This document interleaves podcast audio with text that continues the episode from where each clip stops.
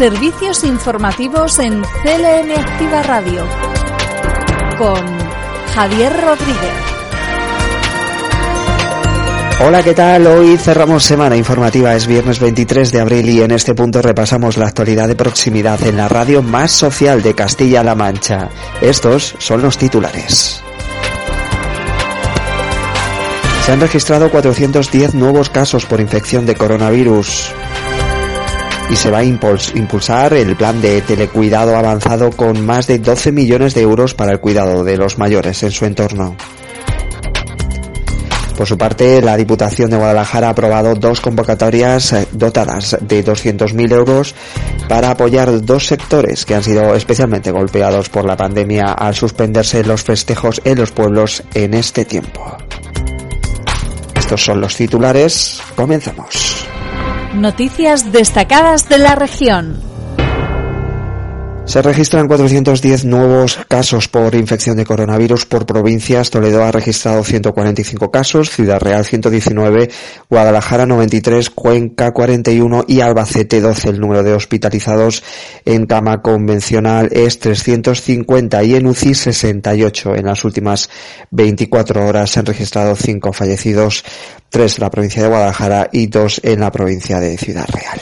El consejero de Sanidad, mientras tanto, Jesús Fernández Sanz, se ha mostrado satisfecho con el ritmo de vacunación contra el COVID-19 en la región. Estos y otros asuntos han sido tratados en la entrevista realizada por los compañeros de CMM Media, que les resumimos a continuación. Con una dosis ya tenemos prácticamente a uno de cada 4 castellano-manchegos. A un cuarto de nuestros castellanos manchegos tenemos a uno con una dosis. Con 2 dosis pauta completa, como les he dicho, tenemos a algo más del 10%. Y si nos fijamos en las personas de más de 80 años, que para nosotros era un tema muy importante, lo hemos ido declarando, nos importa mucho la prioridad en personas de más de 80 años y además con segunda dosis puesta. Pues tenemos con una dosis de más de 80 años prácticamente al 100%, al 99%. Y con 2 dosis mayor de 80 años tenemos al 70%. Por lo tanto, estamos alcanzando porcentajes de inmunidad con personas mayores y con la población en general que ya empiezan a ser esperanzadoras. 6.300 dosis esta semana, que las vamos a poner entre viernes y sábado, es como el resto de vacunas, que no son Janssen, como si tuviésemos 12.600, porque con una sola dosis vamos a inmunizar a 6.300 personas que de la otra manera, con otras vacunas, necesitamos el doble. Por lo tanto, es una muy buena noticia. Las vamos a inocular entre viernes y sábado en Castilla-La Mancha y eso irá aumentando nuestro porcentaje de personas con pauta completa, que les digo que estamos por encima del 10% ya con pauta completa de los ciudadanos y ciudadanas de Castilla-La Mancha, que nos hace estar entre los 3-4 primeras comunidades con pauta completa. Eso es la mejor noticia. Que estamos por debajo de la media. Es verdad que algunas comunidades, que ayer en el Consejo Interterritorial se pusieron de manifiesto, están no por encima de la media, sino muy por encima de la media. Hay comunidades que están alcanzando casi el 50% de la ocupación de UCIs. Nosotros estamos algo menos del 20% de la ocupación de UCIs. No hemos tenido tanto cuidado en la desescalada en las residencias. Nos han criticado, si vale la palabra, o no sé, que tardamos mucho en abrir. En fin, hemos sido muy cuidadosos. Lo primero que hicimos fue permitir que ellos pudiesen estar en encuentros comunes dentro de la residencia. Lo segundo era permitir que fuesen visitados. Lo tercero ha sido que, además de visitados, pudiesen salir con sus familias con un determinado rango. Primero fueron la Navidad, luego 72 horas, luego 48 horas y ahora lo último ha sido permitirles que puedan salir a pasear. Mientras tanto, Sanidad decreta medidas especiales nivel 3 en el municipio de Pedro Muñoz, en la provincia de Ciudad Real y en Talavera de la Reina. Servicios informativos en CLM Activa Radio. Y se va a impulsar el plan de telecuidado avanzado con más de 12 millones de euros para el cuidado de los mayores en su entorno. Así lo explicaba la consejera de Bienestar Social, Bárbara García Torijano. Un nuevo proyecto para que los mayores puedan permanecer en sus hogares y no se sientan solos, estén siempre acompañados de un cuidador de referencia a través de un sistema informático con unas pantallas donde en todo momento van a poder ver a su cuidador de referencia y tirar de él en el momento que lo necesiten. Se van a invertir 12,5 millones de euros en la región para este telecuidado avanzado Y bueno, es un telecuidado no solamente activo para cuando surge algún incidente o alguna emergencia, sino que es proactivo y es predictivo. Es decir, nos vamos a anticipar al problema y vamos a poder dar una solución en menos tiempo. En su visita a Cuenca, la consejera también se ha referido a la inversión que se va a realizar en esta provincia. Concretamente, aquí en Cuenca se van a invertir más de 13 millones de euros en obra nueva, en modernización de centros residenciales para mayores y para personas con discapacidad y en mantenimientos de estos centros. Entonces, en definitiva, el objetivo que tenemos desde el Gobierno de Castilla-La Mancha, como un objetivo principal para nuestro presidente Emiliano García Page y desde la consejería, que en eso estamos luchando, es conseguir fijar población, sobre todo en las zonas más rurales, generar economía y generar también puestos de trabajo y sobre todo que nuestros mayores se sientan acompañados. Además, la consejera ha recordado que dentro de la estrategia de ordenación de los recursos de proximidad, el Ejecutivo Autonómico ya desarrolla el servicio de teleasistencia básica y avanzada gratuita para las personas mayores de 70 años y que llega a más de 55.000 personas. Servicios informativos. CLM Activa Radio. Hablamos ahora de agricultura. Hoy se abonan 4 millones de las ayudas de la PAC para ganaderos y ya supera los 618 millones inyectados al sector. Además, el próximo viernes 30 de abril se adelanta el pago del saldo del ovino y caprino, otros 2 millones de euros, abono que llega 2 meses antes de lo habitual. Así lo explicaba el consejero de Agricultura, Agua y Desarrollo Rural, Francisco Martínez Arroyo. En todo hemos hecho una propuesta concreta, no hablamos de filosofía, aunque la filosofía o el planteamiento de inicio es muy importante para hacer las cosas bien. Y siempre tuvimos claro que nuestra estrategia era defender a todos los agricultores y ganaderos de Castilla-La Mancha, que no nos quedara ninguno fuera del sistema, pero sobre todo ayudar a los que más necesitan de que haya una administración agraria en su tierra, es decir, a los profesionales. Tenemos otro ya, que se lo digo hoy, porque está relacionado con lo que estamos hablando y es el saldo de los derechos especiales de ovino y caprino, que son 2 millones de euros que se van a pagar el 30 de abril para 267 ganaderos de Castilla-La Mancha y se van a pagar 2 meses antes de lo que se hacía antes. Además, el consejero ha insistido que Castilla-La Mancha quiere convergencia real en el año 2023. Una convergencia con 50 regiones, en la cual la mayor parte de las regiones en Castilla-La Mancha tienen una ayuda bajísima por hectárea, nada tiene que ver con una convergencia, con una única región en nuestro país, con 2, con 3, con 4 o con 5. Nada tiene que ver. Nosotros queremos convergencia real en el año 2023, con la nueva PAC y con muy pocas regiones. Con muy pocas regiones. Con las mínimas posibles. Porque, en realidad, si hacemos otra cosa, estaremos traicionando a los agricultores y ganaderos de Castilla-La Mancha. A partir del año 2023. Así lo ha manifestado el consejero de Agricultura, Agua y Desarrollo Rural durante su intervención en el debate general relativo a la nueva PAC y sus efectos para Castilla-La Mancha que tuvo lugar en las Cortes Regionales.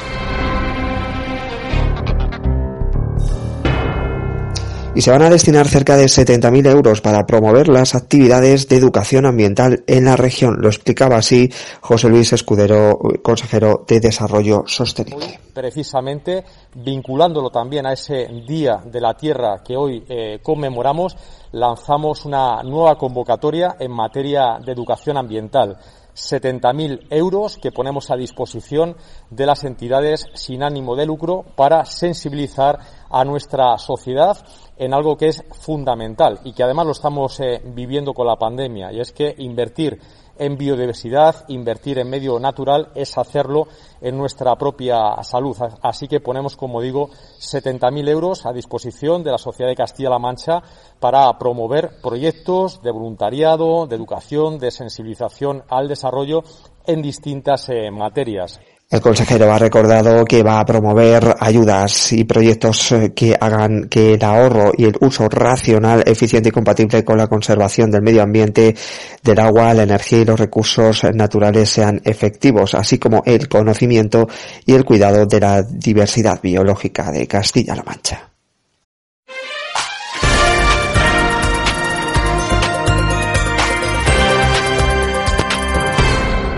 Y se contabilizan proyectos de inversión empresarial inminente por valor de más de 440 millones de euros en la región. La consejera de Economía, Empresas y Empleo, Patricia Franco, ha avanzado que el Ejecutivo Autonómico va a elevar una veintena de proyectos de inversión empresarial en la región por valor de 190 millones de euros al Consejo Rector de Incentivos Regionales. Castilla-La Mancha objetivamente está manejando las mayores cifras de inversión. Si contabilizamos el cierre de la orden de inversiones del Plan Adelante, donde se han proyectado 250 millones de euros de inversión de empresas de Castilla-La Mancha que quieren invertir. Y si contabilizamos también lo que vamos a presentar a incentivos regionales en el nuevo Consejo Rector, que se celebre en mayo-junio, donde precisamente ELIS ha presentado un proyecto de inversión, son 190 millones de euros en inversión de una veintena de empresas que quieren invertir en Castilla-La Mancha en este contexto. O sea, que al final estamos hablando de 440 millones de euros, tanto en inversiones en el Plan Adelante como en incentivos regionales de empresas que están invirtiendo ya en Castilla-La Mancha, porque más del 15% de lo que llevamos a incentivos regionales en el Consejo Rector el próximo mes de mayo-junio son proyectos de inversión o reinversión en IESCAS. Y además se concentra de la misma forma. De los 20 proyectos que llevamos, que es quizá la mayor cartera, la más ambiciosa en términos de inversión de los últimos años, la mitad prácticamente son proyectos de inversión y la mitad prácticamente son proyectos de reinversión. Yo creo que este es el mejor optimismo que podemos tener como Gobierno, que las empresas que están reinvierten y las empresas que deciden invertir en Castilla-La Mancha, que somos un socio aliado en el camino, lo seguiremos siendo. La consejera ha destacado que en los próximos consejos del rector de incentivos regionales habrá una veintena de proyectos aprobados por el Gobierno de Castilla-La Mancha, que contempla tanto proyectos de reinversión como proyectos de nueva inversión a partes iguales.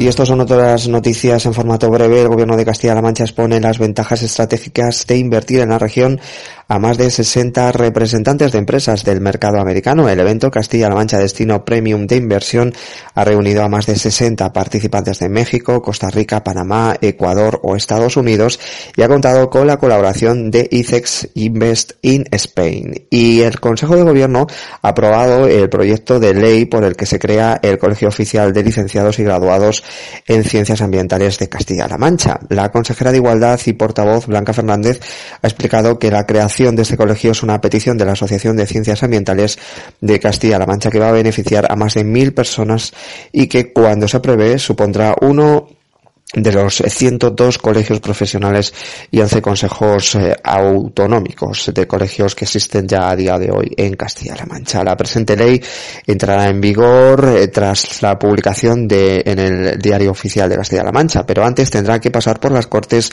donde se prevé que llegue en el actual periodo de sesiones. Según Blanca Fernández, esperan que pueda estar aprobada sin ninguna dificultad porque es una demanda de la asociación que representa a las personas profesionales de este sector. Y es el momento de repasar las noticias por provincias. Noticias en CLM Activa Radio. Las noticias más destacadas en Albacete. La elaboración de diagnósticos sobre la soledad en cifras en el municipio de Albacete, la puesta en marcha de la Mesa de la Soledad y el lanzamiento de campañas de sensibilización son algunas de las acciones que incorpora la estrategia municipal para prevenir la soledad no deseada en personas mayores. El programa ha sido presentado en el Salón de Plenos de la Casa Consistorial.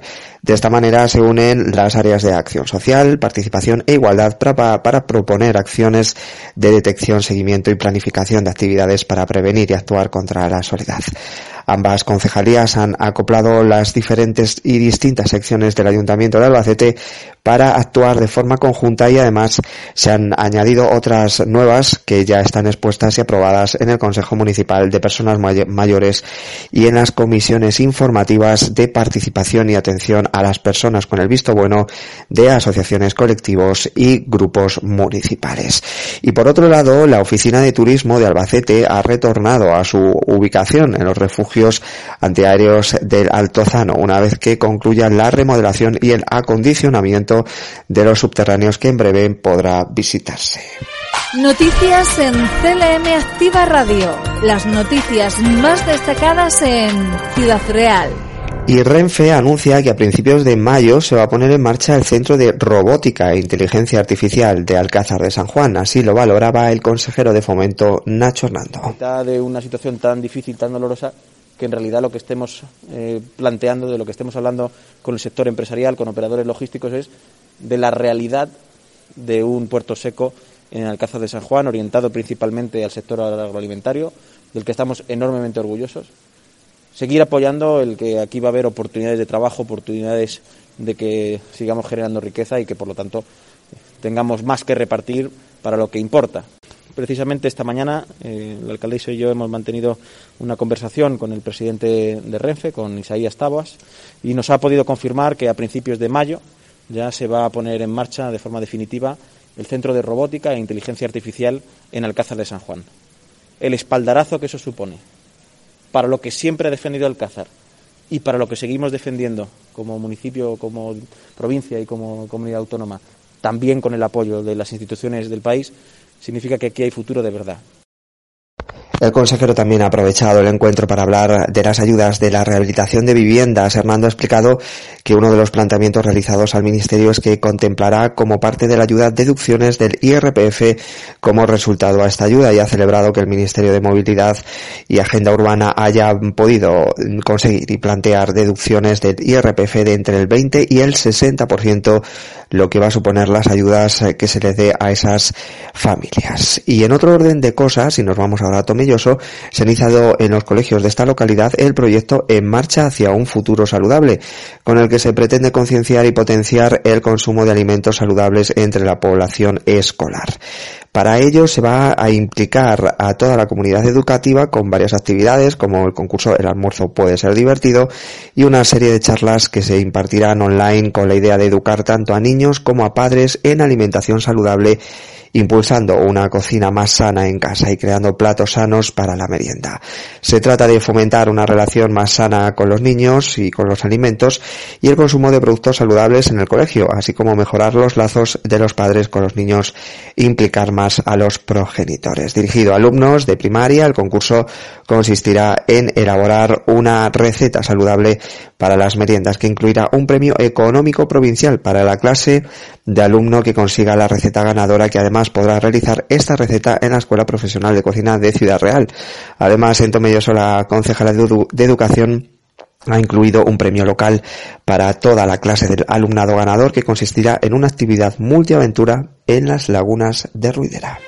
Noticias en CLM Activa Radio. Las noticias más destacadas en Cuenca.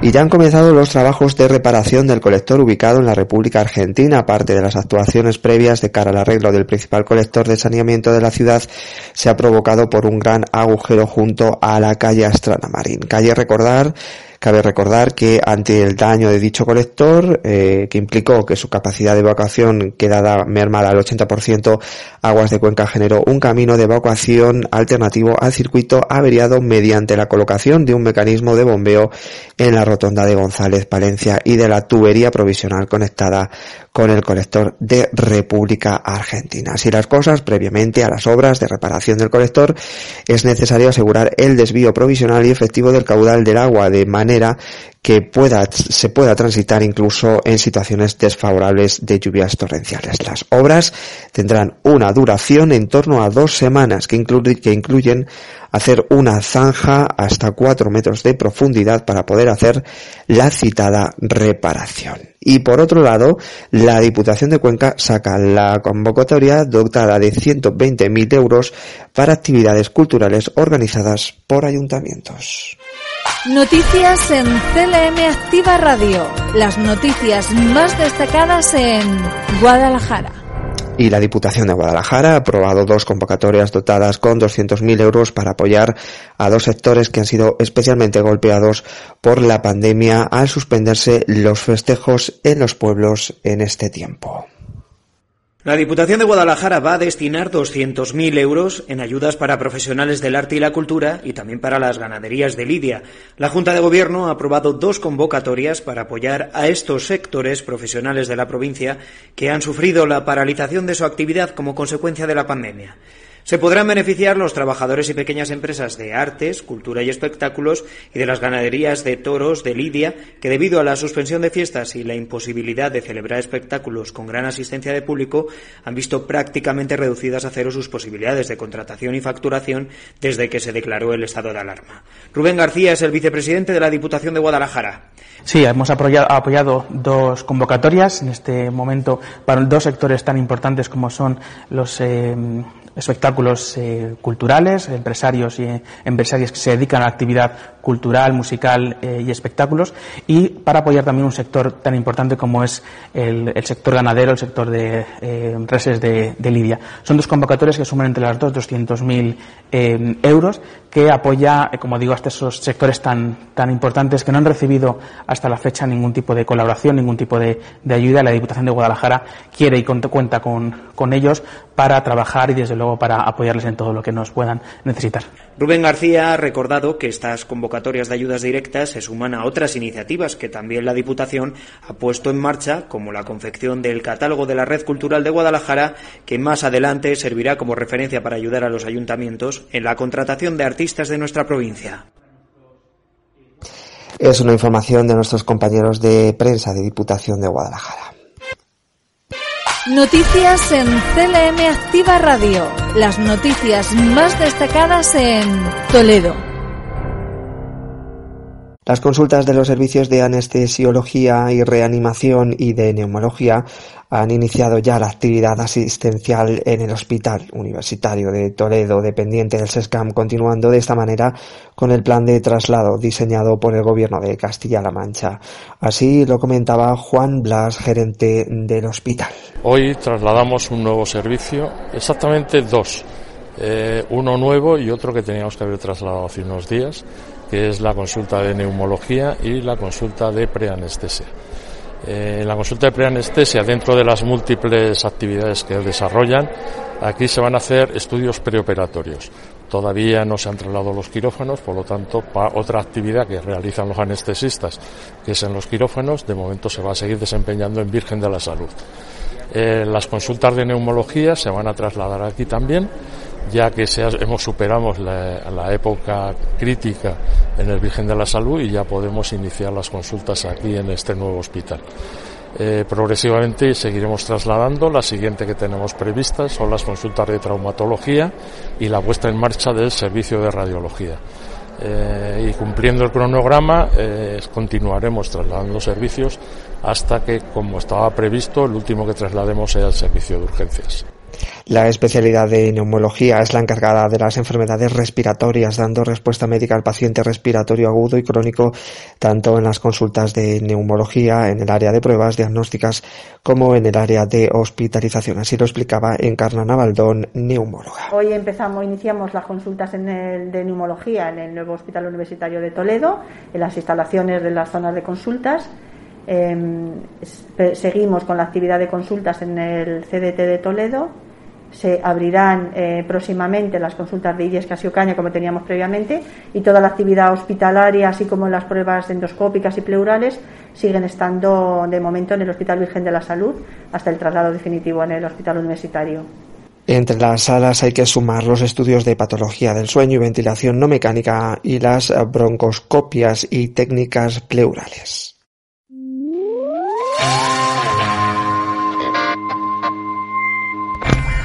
Y en deportes, destacar que el próximo domingo 25 de abril se va a celebrar en Miguelturra el Campeonato Provincial de Ajedrez en Edad Escolar. Se va a llevar a cabo en el Centro de Exposiciones y Representaciones Escénicas, más conocido como CERE, ubicado en el Parque Dr. Fleming. Se va a desarrollar en jornada de mañana y tarde y se establecen dos categorías, infantil y cadete.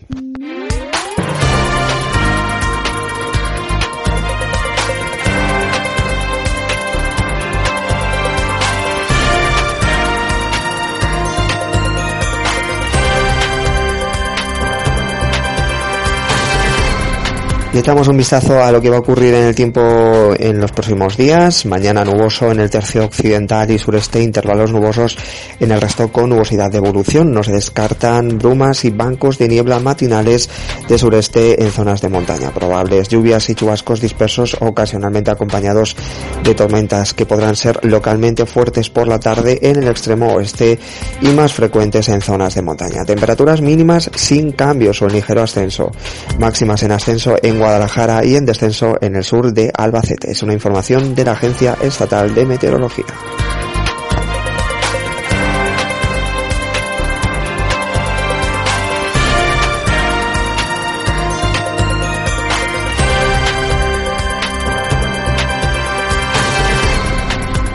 Y hoy es el Día del Libro y para conmemorar la efeméride hemos elegido, por ejemplo, Albacete, que hoy va a celebrar a las 6 de la tarde un acto en el que se llevará a cabo en la biblioteca de los Depósitos del Sol la actividad Poemas en el Sol, donde varios poetas y poetisas van a ofrecer un recital empleando sus propias creaciones acompañadas por la banda sinfónica municipal. Estos poetas y poetisas van a ser locales de Albacete.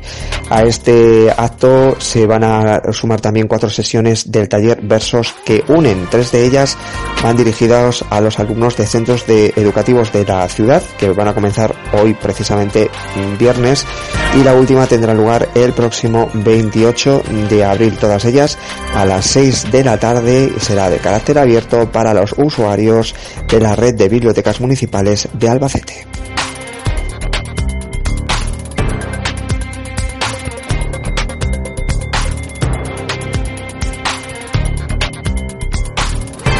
Y llega el fin de semana, disfruten de él, aunque les recordamos que pasen por la Play Store para bajarse nuestra aplicación móvil y disfrutar así de CLM Activa durante las 24 horas del día. Además, también les recordamos que están nuestras redes sociales para interactuar. Disfruten del fin de semana, nos volvemos a escuchar el próximo lunes. Un saludo. Servicios informativos en CLM Activa Radio con Javier Rodríguez.